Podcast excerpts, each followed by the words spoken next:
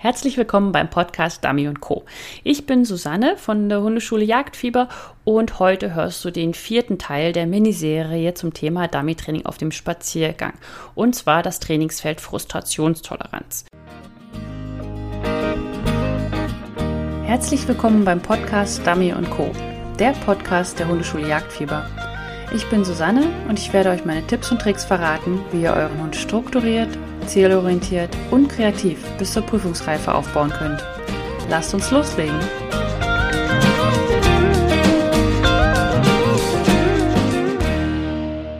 Hallo und willkommen zurück. Heute geht es ja im vierten Teil der Miniserie Dummy Training auf dem Spaziergang um das Trainingsfeld Frustrationstoleranz.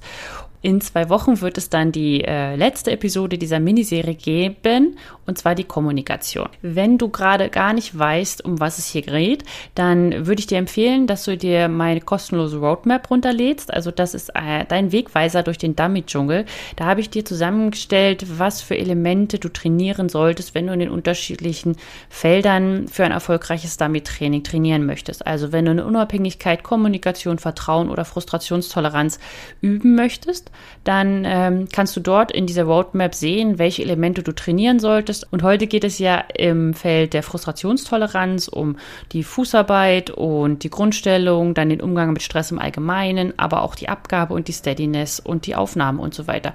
Sowas wie auch ähm, Anti-Einspringen und Anti-Tauschen und solche Geschichten. Das gehört alles in die Frustrationstoleranz. Und wenn du dir das einfach mal angucken möchtest, dann lad es dir doch gerne runter unter www.hundeschule-jagdfieber.de slash roadmap dann hast du die Übersicht dabei und dann weißt du auch, wovon ich hier überhaupt rede. Okay, so, dann lass uns mal losstarten. Und falls du jetzt die Roadmap vor dir liegen hast oder sie im Kopf hast, dann kannst du sehen, dass die Hauptelemente die Fußarbeit, die Grundstellung, die Aufnahmeabgabe, sowas wie äh, also Steadiness an sich, also Anti-Fiepen, Anti-Einspringen und Anti-Tauschen und solche Geschichten damit zusammenhängen. Und der Schwierigkeitsgrad an sich wird einfach dadurch gefördert, dass ja, dass der Stress erhöht wird und dein Hund damit klarkommen muss, obwohl der Stress höher ist. Und nächsten Freitag wird es dazu in der Trainingsgruppe Jagdfieber wieder zwei neue Aufgaben geben und eine Aufgabe wird dann um sich um die Fußarbeit beim Appell kümmern, sag ich mal. Also wie trainiert man denn den Appell am besten, so dass es nicht immer der gleiche Appell ist? Also dein Hunde lernen ja auch so Muster, das hatte ich ja letztes schon erwähnt bei den Check-up-Aufgaben.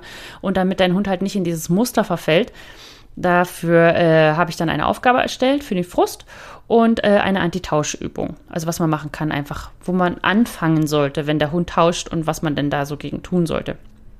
Die Trainingsaufgaben sind immer nur zwei Wochen aktuell, weil sie dann ersetzt werden durch den neuen, von dem neuen Podcast. Also solltest du dich, wenn du gerade diese, diese Podcast-Episode hörst, dich gleich anmelden unter www.hundeschule-jagdfieber.de slash Trainingsgruppe oder falls du diese Episode später hörst, dann äh, lohnt es sich dennoch, da es immer ein Starterpaket gibt von äh, zehn Aufgaben.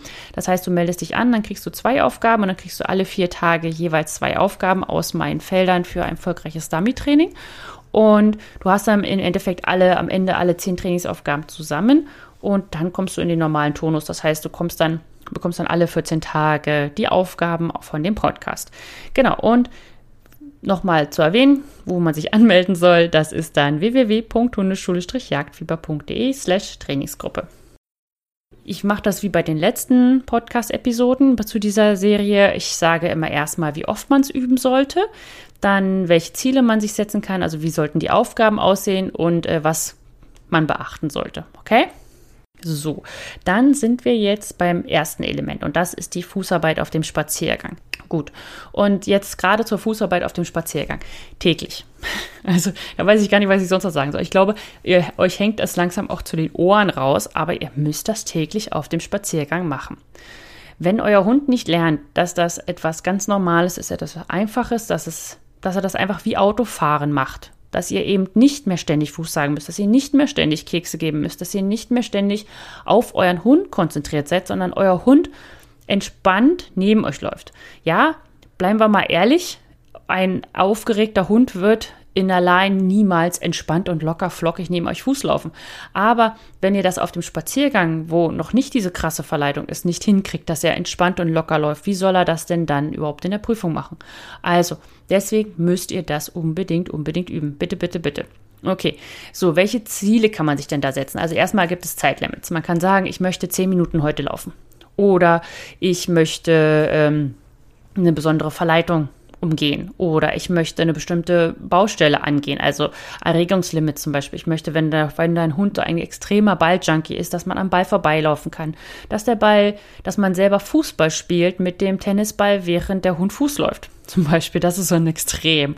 Oder dass man sagt, ähm, ich suche mir eine Strecke, die von der Verleitung her so hoch ist, dass ich nur einmal korrigieren muss. Oder gar keinmal. Auf zehn Minuten Fußlaufen. Sowas zum Beispiel. Das sind wirklich Ziele, die man sich setzen kann. Und was man dann halt machen kann, ist, ansonsten, ja, ihr könnt halt Verleitung aufbauen. Das ist eigentlich wie, wie, wie immer. Das Wichtigste ist, ihr müsst als Ziel haben die Fußarbeit.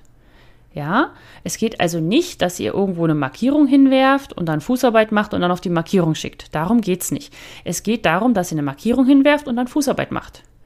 So, fertig. Ja, also es geht darum, dass euer Hund lernt, an der Markierung Fuß vorbeizukommen, nicht um die Markierung gut zu arbeiten. Und entweder ihr, ihr könnt sie ihn dann arbeiten lassen, wenn er die Fußarbeit gut gemacht hat, aber das ist nicht das Ziel.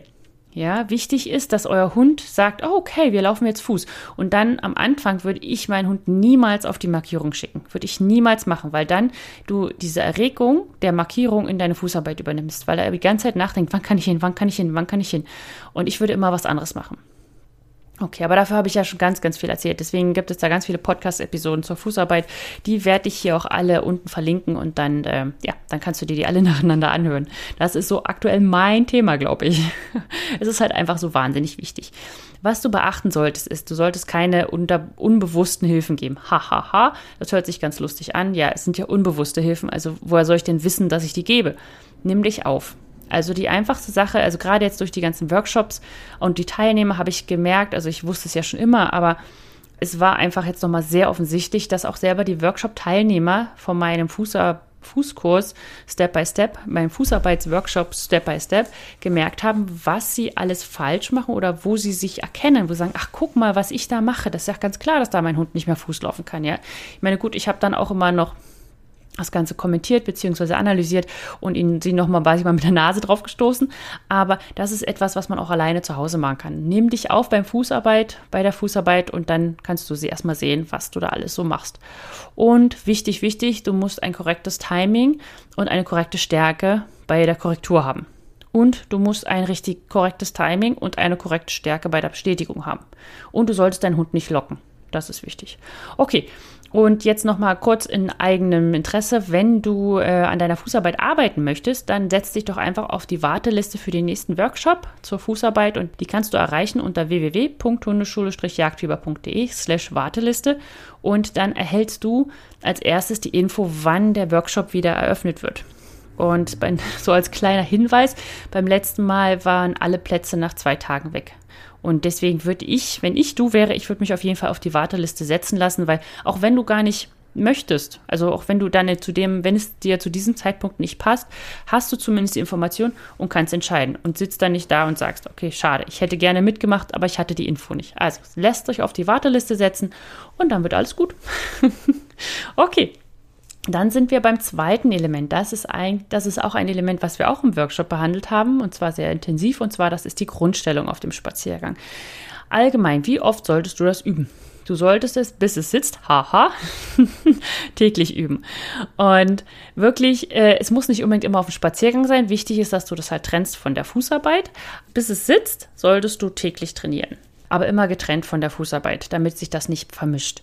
Welche Ziele du dir setzen kannst, also oder Aufgaben, die du planen kannst dazu, ist zum Beispiel, dass du die Grundstellung ohne Hilfen geben möchtest oder dass du Grundstellung ohne Kekse geben möchtest, das solltest du relativ früh dieses Ziel dir setzen oder dass du die Grundstellung mit Verleitung machst. Also zum Beispiel, was ich immer ganz gerne mache, ist, ich veräpple die Hunde immer gerne. Ähm, ich lege etwas aus für die Hunde sichtig, aber nicht so, dass ich sage, guck mal, das ist jetzt hier eine Verleitung. Oh. Und der Hund weiß schon von vornherein, nee, das kriege ich nicht, sondern ich lege das aus, wie, wie, als wenn ich es wirklich arbeiten wollen würde. Und dann hole ich meinen Hund in die Grundstellung zu einer anderen Richtung.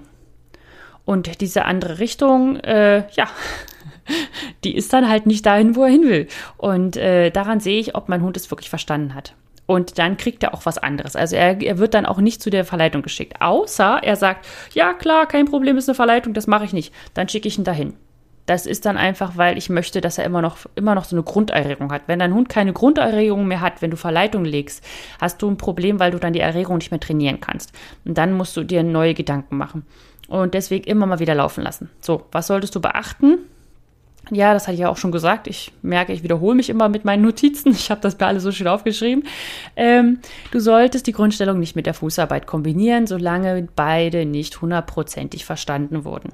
Ja, das ist wichtig, weil sonst vermischst du das Ganze und dein Hund wird verunsichert, er weiß nicht mehr, für was er korrigiert wird, er weiß nicht mehr, für was er bestätigt wird und du machst es ihm unnötig schwer. Also lass es einfach, ja? Bitteschön. Dankeschön. okay, so, jetzt sind wir beim Element der Aufnahme auf dem Spaziergang. Also, Aufnahme, das ist so schön. Das ist, ähm, das versteht auch wieder nur jemand, der Dummy-Training macht, weil ja, was willst du denn aufnehmen auf dem Spaziergang? Ja, also eure Fußarbeit vielleicht, ja, mit Video. Nein, also es geht natürlich darum, wie das Dummy aufgenommen wird, also ins Maul genommen wird, ja. Okay, und da ist jetzt die Frage allgemein, wie oft solltest du das üben? Und ähm, was ich machen würde, ist immer Intervalltraining. Also es ist ja eine Baustelle, also euer Hund hat ja ein Aufnahmeproblem.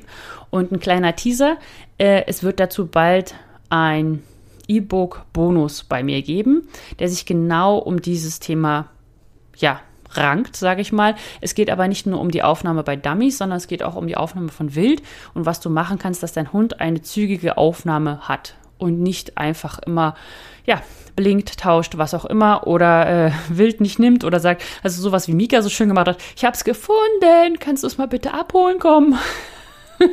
Ihr müsst euch vorstellen, er hat super schön gesucht, stand dann über diesem Tier und hat gesagt, so, wie soll ich das jetzt nehmen? Und es hat ihn so geekelt, er hat nicht mal mit der, mit, mit der Schnauze rangegangen. Ja, also er, er stand dann da drüber. Naja, und genau, wenn du auch so ein Problem hast, dann musst du dich noch ein bisschen gedulden, weil ich muss es erst schreiben, beziehungsweise es ist zur Hälfte fertig und es muss ja richtig gut werden, weil alles andere lasse ich nicht raus aus meinem Haus. Nur Sachen, die gut sind. Und äh, ja, deswegen muss ich da noch ein bisschen dran rumfeilen. Aber dafür wird es bald ein E-Book geben oder ein Teil eines E-Books. Und ja, also, äh, solange die Aufnahme also noch nicht sitzt, also solange die Aufnahme nicht richtig gut ist, sodass du sicher sein kannst, dein Hund nimmt es auf, was du da hingelegt hast, würde ich es nicht mit Dummies trainieren. Also das weitere Training zum Beispiel, du kannst ja dann mit Futterschüsseln arbeiten, wenn du im Einweißenbereich arbeitest oder wenn du in der Suche arbeitest mit Spielzeug, welches halt nicht aussieht wie Dummies. Also dann bitte keine Beißwurst nehmen, ja, weil das ist ja so ähnlich wie eine Dummy. Und ich würde es im Intervalltraining machen, also wiederum drei, vier, fünf Tage hintereinander intensivst und dann gar nichts machen. So, und äh, welche Ziele kann man sich da setzen? Ja, ganz klar. Also man kann sich halt einfach das Ziel setzen, eine zügige Aufnahme zu kriegen und auch direkt das Kommen zu haben. Das geht dann schon wieder mehr in die Abgabe rein, ja.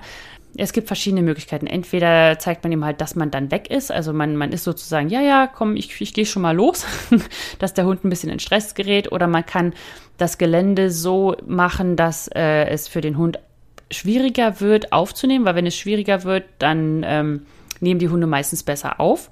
Oder dass man das, dass das Wild bzw. das Dummy so präpariert, dass der fürs, für den Hund angenehmer ist, es aufzunehmen. Das kann man auch machen als Ziel. Was solltest du beachten? Du solltest auf jeden Fall mit unterschiedlichen Dummies trainieren, also dass dein Hund von vornherein lernt, dass es unterschiedliche Dummies in der Welt gibt und dass die Geschwindigkeit des Bringens wichtiger ist als die Position des Dummies bei der Aufnahme. Das heißt, wenn dein Hund jetzt eine Zigarette trägt, Zigarre heißt das ja, glaube ich, eine Zigarre trägt, Dummy äh, so direkt im Maul hat, dann ähm, ist das nicht so schlimm, wie als wenn dein Hund langsam zu dir kommen würde. Also ein Hund, der langsam, also außer er ist an sich ein langsamer Hund, ja. Aber wenn du einen schnellen Hund hast, der schnell rausgeht und dann hält er das Dummy perfekt, aber kommt langsam rein.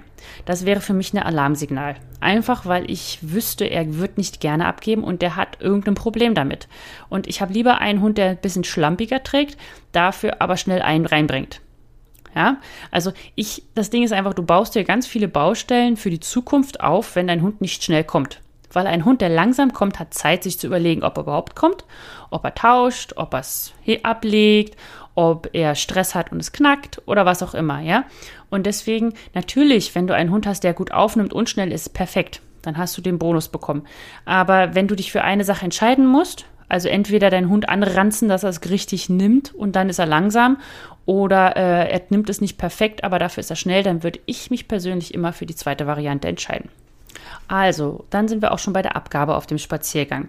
Die Abgabe ist eigentlich genauso zu trainieren wie bei der Aufnahme. Also, wenn du ein Aufnahmeproblem mit deinem Hund hast an deiner Baustelle, dann würde ich noch nicht im normalen Dummy-Training mit Dummies arbeiten. Also ich würde das trennen. Ich würde auf Futterschüsseln ausweichen und Spielzeug, sodass du da einfach dir durch anderes Training nicht immer wieder in die Baustelle der Aufnahme eine reinhackst.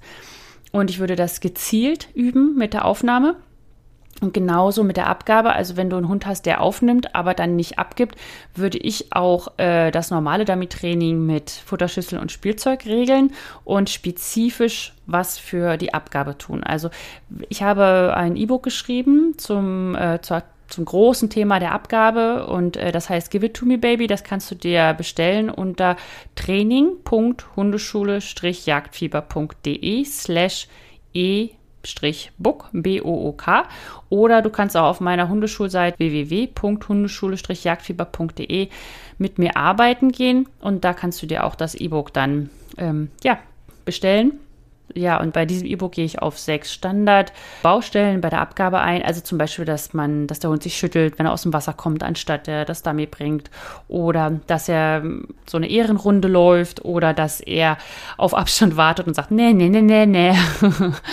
und solche Geschichten. Aber schaust dir einfach an, dann kannst du dir, ja, kannst dir überlegen, ob du das vielleicht gebrauchen könntest. Und das ist die Podcast-Episode 16, P016. Dann kannst du einfach unter www.hundeschule-jagdfieber.de slash p016 und da hast du einen ganzen Podcast von mir über das Thema der Abgabe. Und deswegen will ich da auch jetzt gerade nur noch ganz kurz eingehen. Also welche Ziele kann man sich halt setzen? Das ist ganz klar, dass, das, ähm, dass man halt Aufgaben sich überlegt, die dafür förderlich sind, dass dein Hund es dir wirklich bis zu dir bringt. Und das ist halt wirklich die Frage. Da muss man sich überlegen, macht man lieber eine Einweiseaufgabe, macht man lieber eine Suchenaufgabe, macht man sie aus dem Wasser, macht man sie nicht aus dem Wasser oder ins Wasser, also solche Geschichten. Und, und darauf gehe ich dann direkt nochmal in dem E-Book ein, dass man einfach gucken muss, wie man die Aufgabe baut, damit dein Hund das hinkriegt. Okay, und was beachten? Ich würde, wie gesagt, das trennen, dein normales Dummy-Training, was du, wo du das voranübst, rechts, links suchen und so weiter, von der Abgabe an sich damit du dir während des Dummy-Trainings nicht immer wieder in die gleiche Baustelle hackst, weil du kannst ja dann nicht so arbeiten. Also überleg mal, dann, dann schickst deinen Hund 100 Meter voran auf den Blind und der macht das spitzenmäßig und am Ende bringt er dir das Dummy nicht. Ja, da kannst du ja nichts belohnen. Und für den Hund ist es auch mehr als unpraktisch, weil er lernt, dass ein 100 Meter Blind voran nicht belohnt wird. Ja, und dann hast du irgendwann vielleicht die Abgabe gelöst und dann hast du das Blind-Problem. Also, das würde ich einfach trennen. So, und jetzt sind wir auch schon beim Antitauschen und dazu wird es auch eine Aufgabe geben in der Trainingsbejagtfieber dann. Und wie oft würde ich das üben? Also das würde ich genauso machen, weil es wieder sich um so eine Baustelle handelt, würde ich das im Intervalltraining machen. Und wie ich es ja schon beschrieben habe, du machst mehrere Tage hintereinander äh, Training dafür oder dagegen, besser gesagt, gegen die Baustelle oder gegen das Problem. Und ja, und dann lässt du wieder Zeit vergehen und dann guckst du es dir nach einer Weile wieder an.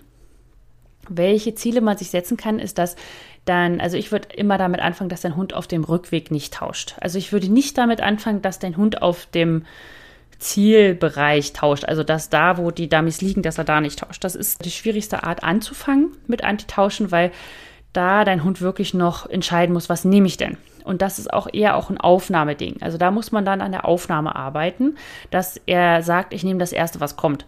Aber gerade wenn man ein Tauschenproblem hat, dann ist es ja so ein Ding, dass er auch auf dem Weg, wenn er ein Dummy im Maul hat, dass er dann das ausspuckt und was anderes nimmt. Und das kann man leichter üben. Und das würde ich auch als erstes üben, weil das für den Hund dann eindeutig ist, weil dann gesagt wird, hey, du sollst dich für eins entscheiden und das dann nehmen. Es ist ja auch ganz ehrlich eigentlich ich weiß gar nicht, ob da irgendein Richter was sagen wird, der wahrscheinlich schon. Es gibt immer Richter, die irgendwo was sagen, aber wenn du jetzt sozusagen einen Haufen von Dummies hast und dein Hund halt da steht und sich eins aussucht, ja, natürlich sollte er das Vordere nehmen, ganz klar. Also der, der Idealhund sollte immer das Vordere nehmen. Aber vielleicht hast du keinen Idealhund und dann ist das auch mal so, dass sich dein Hund einfach eins nimmt.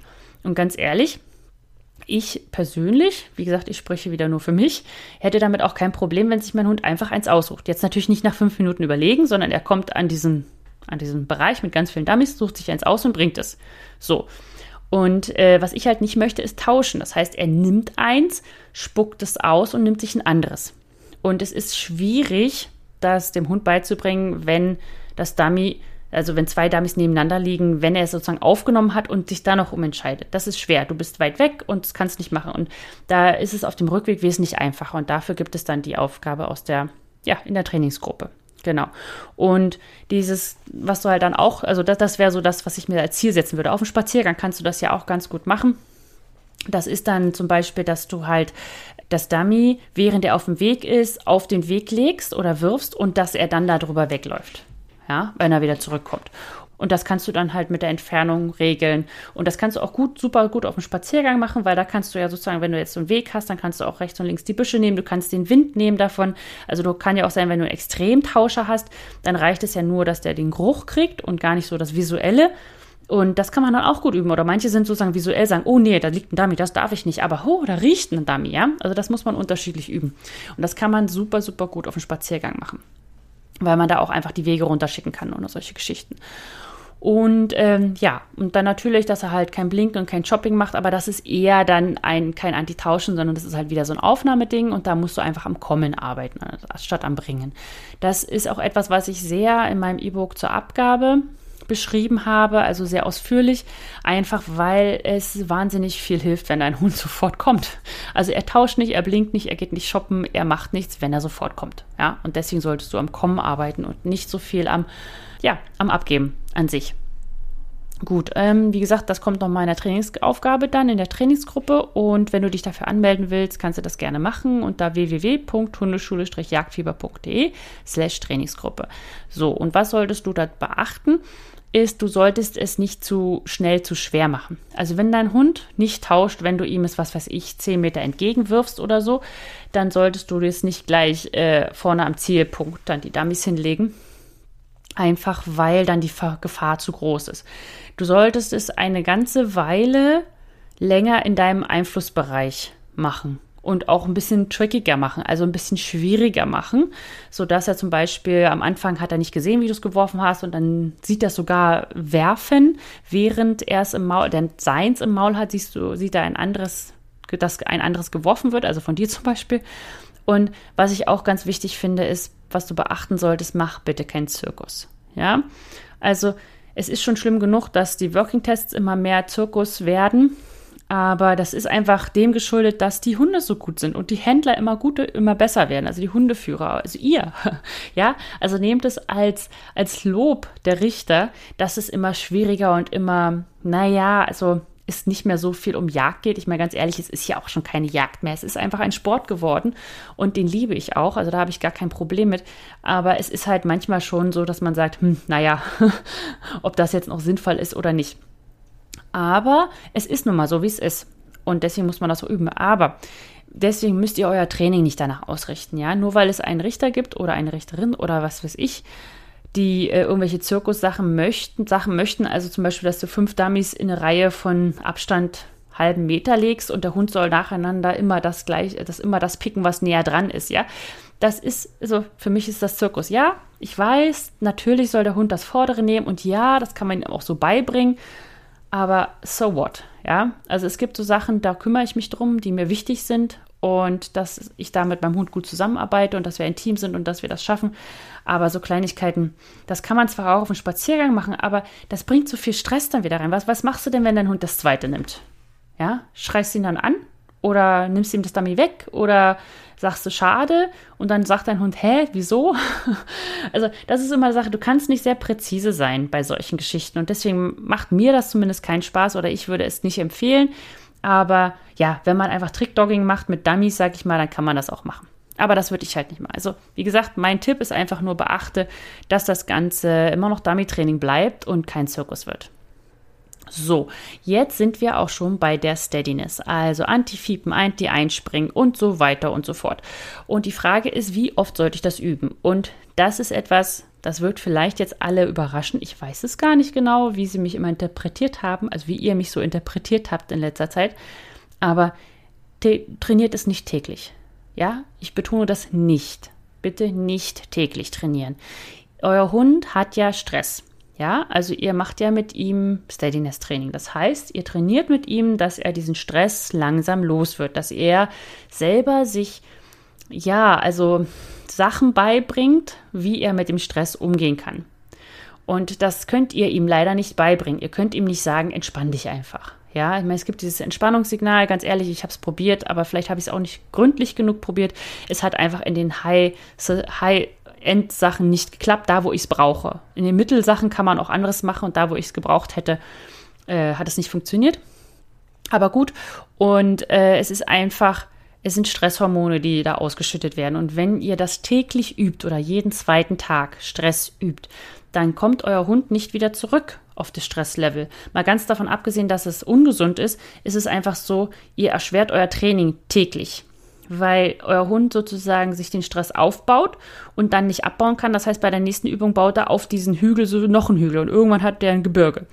Und ihr wollt ja immer nur mit kleinen Hügeln arbeiten. Also trainiert es, also auch nicht Intervalltraining, würde ich auch nicht machen. Ich würde auch nicht drei, vier Tage hintereinander machen, sondern ich würde einen Tag Stress trainieren und dann drei, vier, fünf Tage kein Stress. Je nachdem, was Stress für einen Hund ist. Ja, manchen Stress kann man ja auch nicht umgehen. Wenn euer Hund Stress hat, wenn der Postbote kommt, dann kommt er halt jeden Tag. Aber das kann man ja nicht ändern. Ich rede ja von Sachen, die man ändern kann, ja. Und das würde ich machen. Und äh, ihr sollt euch also sozusagen gezielt Trainings aussuchen, wo ihr sagt, jetzt üben wir das. Jetzt üben wir Stress. So. Aber bitte nicht ständig und täglich und immer und immer wieder ans Limit gehen. Ja, damit macht ihr euren Hund hibbelig. Okay, welche Ziele sollte man sich setzen, gerade auf dem Spaziergang zum Beispiel? Das Tolle am Spaziergang ist, dass ihr Stress banal werden lassen könnt. Also zum Beispiel, wenn euer Hund bei Schüssen Stress hat. Ich rede jetzt nicht von Schussscheu. Da kann das auch helfen, aber das meine ich nicht. Ich meine den positiven Stress. Also, oh, es wird geschossen. Ja, ja, ja, ja, ja, ja, ja, ja, ja, ja. Bumm. Ja, sowas. Also, dass ihr einen Hund habt, der fiebt, sobald geschossen wird. Und das solltet ihr üben, dass die Schüsse, in Anführungsstrichen, zum Beispiel Luftballon knallen, nicht mehr so wahnsinnig erstens verknüpft werden mit Dummyarbeit und zum anderen nicht mehr so wahnsinnig selten sind. Also Silvester und Prüfung. Ja, das sind so Schüsse. Wo darf man denn heutzutage noch schießen? Aber auf einem Spaziergang mal mit Luftballons rumballern, also jetzt auch nicht wieder 20, ja, zwei reichen. Also ihr geht auf den Spaziergang los und dann macht ihr, pustet ihr Luftballon auf und bitte nicht gleich platzen lassen, weil dann verbindet euer Hund das Aufpusten mit dem Ballern. Und das ist auch doof, sondern er soll ja das Ballern verbinden. Und dann geht ihr einfach nur spazieren und alles ist entspannt und alles ist ruhig. Das würde ich übrigens auch jedem Welpenbesitzer empfehlen, das zu tun. Und wenn euer Hund nicht mit dem Rücken zu euch ist, sondern mit dem Kopf zu euch, was weiß ich, er läuft gerade auf euch zu oder er guckt euch an oder er steht dumm in der Gegend rum, dann macht ihr einfach, drückt ihr zusammen das Ganze. Also ich mache es mit der Hand, bumm, und dann macht es bumm und dann geht ihr weiter. Das heißt, es passiert nichts. Es macht nur bumm, der Hund wird sich aufregen, wuh, oder was weiß ich. Oder auch nur sagen, ho. Und dann geht ihr aber weiter. Und das ist das Tolle am Spaziergang mit Steadiness. Also ihr könnt eine Stresssituation kurz bauen und sie dann durch Laufen abarbeiten und ihr müsst nicht warten irgendwo, ihr müsst nicht irgendwie, was weiß ich, euch nähern oder auf euren Hund eingehen oder ihr müsst Rücksicht nehmen auf andere, sondern ihr seid ja alleine. Das heißt, das könnt ihr nutzen. Und dann lauft ihr so lange, bis euer Hund diesen Stress wieder abgebaut hat. Das heißt, er hat, also natürlich nicht die Stresshormone, von denen ich vorher gesprochen habe, aber diesen, diesen sichtbaren Stress, sag ich mal. Also dieses, ja, ja, wo ist es, wo ist es, wo ist es, wo ist es? Irgendwann geben sie ja auf. Manche brauchen dafür zehn Minuten, manche eine halbe Stunde. Aber das ist genau das, was sie lernen müssen. Sie müssen lernen, bau den Stress langsam wieder ab. Ja, und das könnt ihr auf dem Spaziergang super mega gut machen. Und ähm, wenn ihr einen Zweithund habt, perfekt, nutzt ihn als Verleitung. Also zum Beispiel dann macht ihr einfache Dummy-Sachen, Könnt ihr schon machen, wenn ihr das verbinden wolltet mit Stress und Dummy oder wenn euer Hund einfach nur im Dummy-Training Stress hat und nirgendwo anders. Dann ist ein Zweithund, der einfach frei läuft, super. Der darf auch mal Dummy klauen, der darf auch mal eine Futterschüssel leer machen. Es geht ja genau darum, dass, es halt nicht so vorhersehbar ist und dass es ein bisschen ja, aufgeregter ist, ja, oder dass euer Hund vielleicht auch mal Stress hat, hey, der will mir einen Dummy wegnehmen und solche Geschichten, ja. Also man hat ja nicht immer einen zweiten Hund da, aber gerade äh, dann sucht euch einfach Gegenden, wo andere Hunde sind ja, und, und versucht das so ein bisschen mit einzufließen, einfließen zu lassen. Das Schöne ist, macht eine kleine Aufgabe und dann geht wieder. Geht, geht, geht, laufen, laufen, laufen, laufen. Auch am besten im Freilauf, das wäre schön. Wenn jetzt Brot- und Setzzeit ist, dann halt äh, an einer langen Leine, aber auf jeden Fall, dass es ohne Aufgabe, ohne Sinn und Zweck einfach nur laufen soll. Ja. Und dann müsst ihr auch eben stressige Situationen direkt suchen. Und diesen, ihr müsst überlegen, wo hat mein Hund jetzt Stress, wodurch könnte Stress ausgelöst werden. Es ist ja auch so, manchmal ist es einfach eine Kombination. Und dann sucht ihr euch einfach nur einen Teil davon aus, wo ihr wisst, ah, das macht Stress. Und diesen Stress produziert ihr. Und wenn es andere Hunde sind, dann müsst ihr es halt machen, indem ihr in so einem ja, ganz schrecklichen Hundepark geht oder so.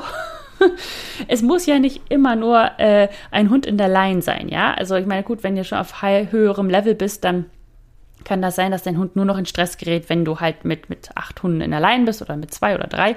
Dann wird es schwieriger. Aber solange andere bewegte Hunde noch da sind, die deinen Hund Stress auslösen können, dann geh in einen Stadtpark. Dann ist das halt einfach so, ja. Dann, dann wirst du blöd angeguckt, aber naja, besser als, besser als gar nicht trainieren. Genau. So, also das ist etwas, was man super gut auf, äh, auf dem Spaziergang machen kann. Also zum Beispiel das mit den Schüssen oder mit dem Verleitung von zweiten Hund oder dass ihr ähm, selber Markierung werft und sie liegen lassen. Ja, wichtig, nicht einsammeln, liegen lassen.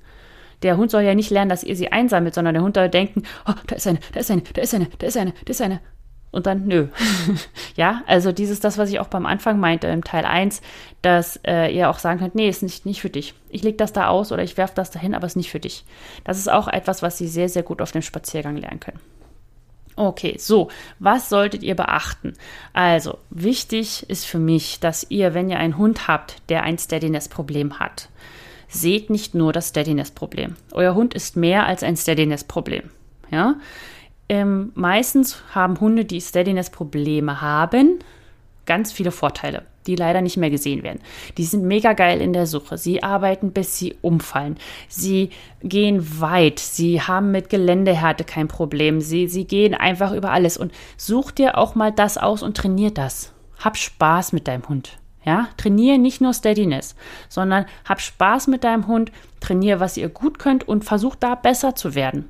Nur weil dein Hund eine gute Suche kann, heißt das ja nicht, dass er 15 Minuten ohne Hilfe sucht und solche Geschichten. Ja, man muss ja dann nicht nur leichte Sachen machen, sondern fordere deinen Hund heraus, etwas zu tun, auch auf dem Spaziergang und lass ihn richtig, richtig arbeiten, aber in einem Feld, was ihm Spaß macht und nicht nur immer Steadiness. Ja, so, das war jetzt sozusagen mein Wort zum Sonntag am Ende. Und deswegen wollte ich euch jetzt nochmal sagen, dass es in zwei, nein, in nächster Woche, dass es nächsten Freitag wieder zwei Trainingsaufgaben geben wird, genau über diesen Podcast. Und da wird es dann um die Fußarbeit beim Appell gehen und eine Anti-Tausch. Aufgabe. Und wenn du die haben möchtest und noch nicht in der Trainingsgruppe bist, dann kannst du dich gerne anmelden unter www.hundeschule-jagdfieber.de slash Trainingsgruppe. Und äh, ja, dann, falls du diese Episode später hörst, dann lohnt es sich dennoch, weil du einfach mal zehn Aufgaben von mir bekommst. Die kriegst du geschenkt als Starterpaket, dass du mich sozusagen kennenlernen kannst. Du kriegst jeweils zwei immer und dann alle vier Tage kriegst du zwei neue. So, und noch ein letztes Ding. Wenn du was äh, an deiner Fußarbeit machen möchtest, wie ich ja auch schon als Eingangs gesagt hatte, das ist ja ein Element der, der Frustrationstoleranz. Dann äh, melde dich doch einfach an bei meiner Warteliste unter www.hundeschule-jagdfieber.de slash Warteliste und dann kriegst du als erstes Infos, wenn es wieder einen neuen Workshop zur Fußarbeit gibt, der übrigens letzte Mal nach zwei Tagen ausverkauft war. Also äh, jeder, der auf der Warteliste steht, bekommt ein oder zwei Tage vor allen anderen Bescheid, wann es wieder losgeht. Ja, und wo man vor allem buchen kann. Okay, so, in zwei Wochen gibt es dann die fünfte und letzte Folge dieser Miniserie. Und äh, da wird es dann um Dummy-Training auf dem Spaziergang gehen, mit Hilfe der Kommunikation. Also da werden wir uns um den Sitzpfiff, den Suchenpfiff und so weiter und ums Handling und den Kompfiff und so weiter kümmern. Und ich würde mich freuen, wenn du wieder mit dabei bist. Und ich würde mich auch sehr, sehr freuen, wenn du ähm, bei iTunes oder bei Spotify oder wo auch immer du diesen Podcast hörst, einfach eine Rezension hinterlassen würdest, damit mich auch andere finden können und wir mehr Spaß haben können in der Trainingsgruppe zusammen. Weil wenn mehr mitmachen, macht es mehr Spaß. Okay, gut, dann hören wir voneinander und ja, bis in zwei Wochen. Tschüss.